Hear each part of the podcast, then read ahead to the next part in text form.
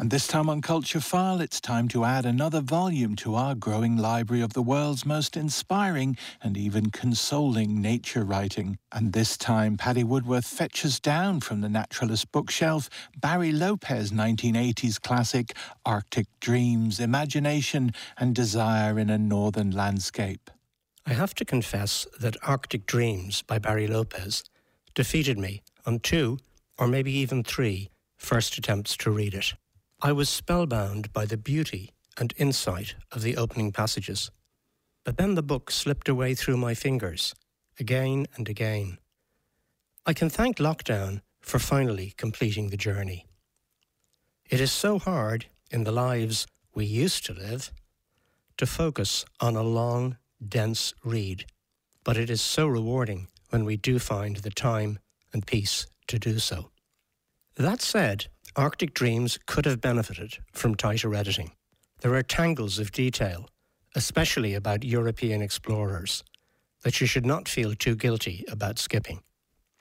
Lopez has been writing for a long time, and one wonders how many parallel lives he has led in order to become intimate with so many diverse parts of the world and to comment in such depths on their natural and cultural histories. In an illuminating short blog on writing, he sets out a high stall for his craft. The role of the artist, in part, he says, is to develop the conversations, the stories, the films, the music, the expressions of awe and wonder and mystery that remind us, especially in our worst times, of what is still possible of what we haven't yet imagined. And he continues It is by attending to the responsibilities of maintaining good relations in whatever we do, and he's talking about both people and environment here, I think, that communities turn a gathering darkness into light. A writer for our times, indeed. Light, literally and figuratively, is a recurrent theme of Arctic Dreams. Lopez is fascinated by and fascinating about the science of vision. About how, for example, a mirage can make the Arctic sun appear visible, and even rectangular sometimes, when it is still well below the horizon. This is a reminder, as he puts it, that the universe is oddly hinged. But he is also entranced by how light affects our psyche and he finds these effects have very particular qualities in the translucent Arctic air. This is, he writes, a landscape of numinous events, of a forgiving benediction of light, and of a darkness so dunning that it precipitates madness. He opens the book with a passage I have mentioned briefly before on this programme. He is walking among myriad ground nesting birds many of which remain stoically quite still at his feet. I gazed down at a single horned lark, no bigger than my fist, he writes, and it simply gazed back. The eggs of a golden plover, he finds, glowed with a soft, pure light, like the window light in a Vermeer painting. I marvelled at this intense and concentrated beauty on the vast table of the plain. And so he finds himself bowing to the birds in deference to the evidence of life in their nests because of their fecundity so unexpected in this remote region. And we're back to light again because of the serene Arctic light that came down over the land like breath, like breathing.